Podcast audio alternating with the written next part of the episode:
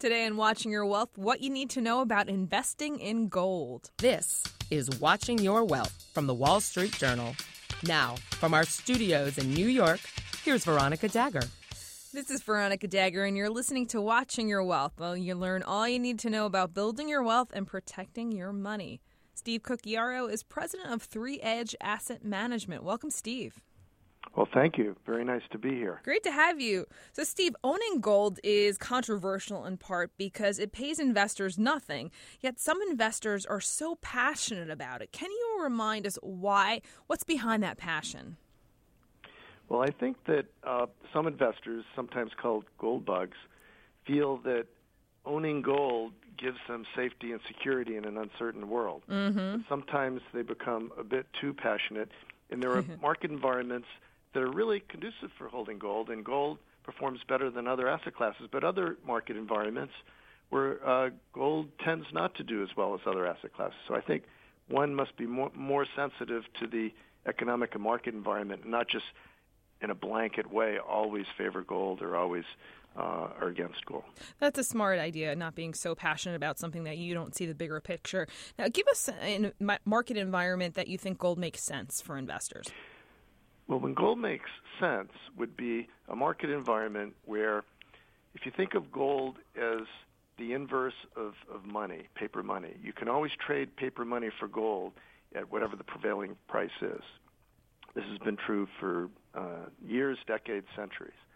And an environment where you're rewarded to hold paper money because you earn a rate of interest over and above the rate of inflation, you're much better off holding the paper money than you are holding gold, which yields no interest. On the other hand, in environments where that real or inflation adjusted interest rate is dropping or in fact is negative, you're better off holding the gold than you are paper currency that is actually losing against inflation over time. The 1970s was a perfect example when we had negative real interest rates, and holding gold was much more advantageous than holding paper currency. Right. So, you know, we've seen the run up in gold this year, but if interest rates rise in December, gold could come under pressure given what you just said, it seems.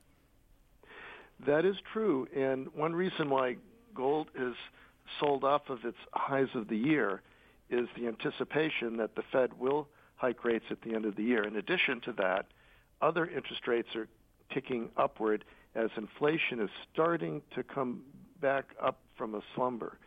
So some people are afraid of holding an instrument like gold, which earns no interest when it looks like interest rates are climbing. However, I would point out that what's important is not whether or not interest rates go up, but whether or not interest rates go up faster than inflation or faster than expected inflation. Mm. And it's not always true that when interest rates rise, that's bad for gold. And again, the 1970s was a perfect example.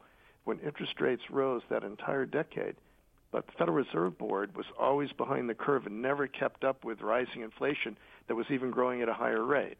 So we think that gold will be under pressure between now and, and the next Fed action. Mm-hmm. But once they do raise rates, to the extent to which we can compare that with the prevailing interest rate, uh, inflation rate, or inflation rate expectations, will give us a better guide as to how gold will do beyond that. Really interesting. Great point. When we talk about um, gold, what kind of allocation should we have to gold in our portfolio? You know, is this sort of like a small, small amount?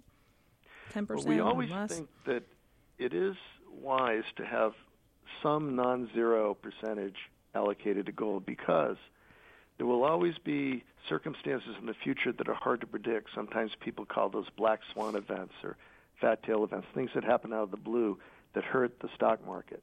Now, it's not true that gold always does well when the stock market does badly, but there are certain conditions where when the stocks do badly, gold might be the only safe hedge. So we always recommend an investor hold at least 4% of their portfolio in gold.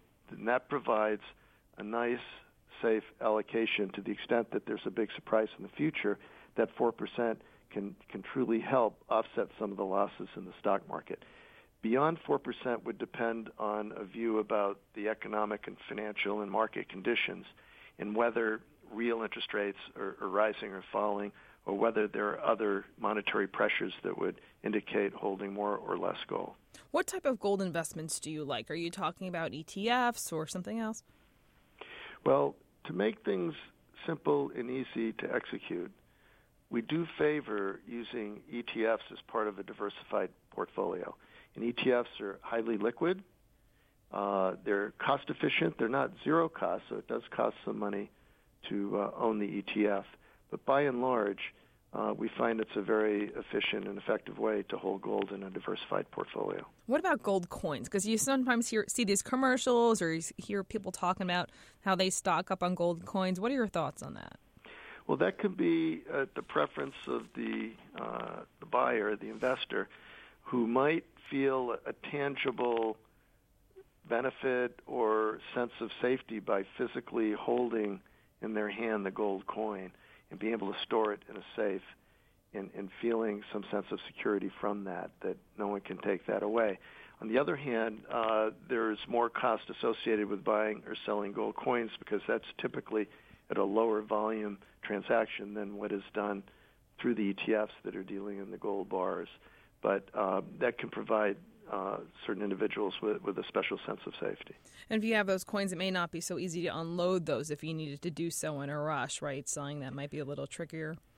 That is true because you have to find someone to be on the other side of that trade. And depending on why you're selling, if it's at a time when other people are selling too, you might find that it's harder to get a fair value. Whereas with the ETF, there's a very liquid market that you're dealing with, and the transactions cost is very minimal. Any other sort of words of advice or risks to consider if you're thinking about investing in gold that you, you think we should tell investors? Well, I think that uh, people should really examine why they're investing in gold. And we believe that the number one reason would be a hedge against unexpected events, uh, a hedge against periods where the stock market might not do so well and the environment suggests that gold could be the best anecdote or hedge. Uh, I think that oftentimes when we look back, we see that when gold has been in a bull market and has done very, very well, and then attracts the interest, and a lot of people come into gold late in the game and buy it right at the peak before mm. it falls. Not a good thing. and we've seen the opposite. We've seen when gold does very poorly, no one wants to own gold. They talk about gold being no longer relevant to modern portfolios. Mm-hmm. We even saw the Bank of England selling half of its gold reserves right. in the early 2000s, right at the bottom and right before a, a tremendous bull market. So, so we would caution people not to use their emotions when buying gold, but to do so for sound financial reasons. Good advice for any investment, I think. Thanks so much, Steve. These are some great tips.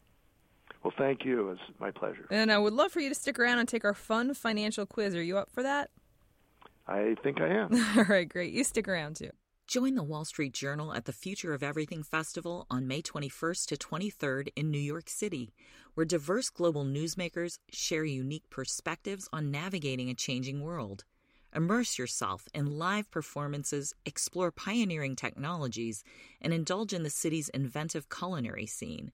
As a podcast listener, enjoy 20% off current ticket rates with code PODCAST. Visit WSJ.com slash FOEF podcast to secure your spot. Hi, this is Paul Gigot, host of the Potomac Watch podcast. Join me and my colleagues every week as we dissect all of the latest happenings in Washington and on the campaign trail. Check us out at wsj.com slash podcasts and become a subscriber on iTunes, Stitcher, Spotify, and the Google Play Music app. WSJ Podcasts. Listen ambitiously. Now, back to the show. Now it's time for 3EDGE Asset Management Steve Cucchiaro to take our fun financial quiz. Steve, you ready? I think I am, Veronica. All right, Steve. What's the best financial advice you ever received? The best financial advice I ever received was to not be overly confident in one's projections and to stay diversified. Love that. Worst financial advice? Worst financial advice was to uh, follow a stock tip that it was a sure bet. no such thing. Fill in the blank. Money can buy. Security. Nice. Money can't buy. Happiness. Very true. If you won a million dollars after tax, what would you do with it?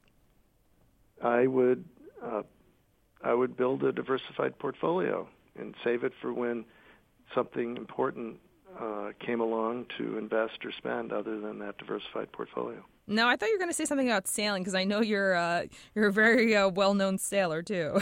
now I have to be honest. I would uh, buy a new set of sails and, and, and maybe a new rig. That sounds more like great fun. Thanks so much for joining us, Steve. Okay, thank you. You're welcome. This has been Watching Your Wealth, a production of the Wall Street Journal. I'm Veronica Dagher. For more information, check us out at WSJ.com slash podcasts. Thanks for listening. WSJ Podcasts. Listen ambitiously.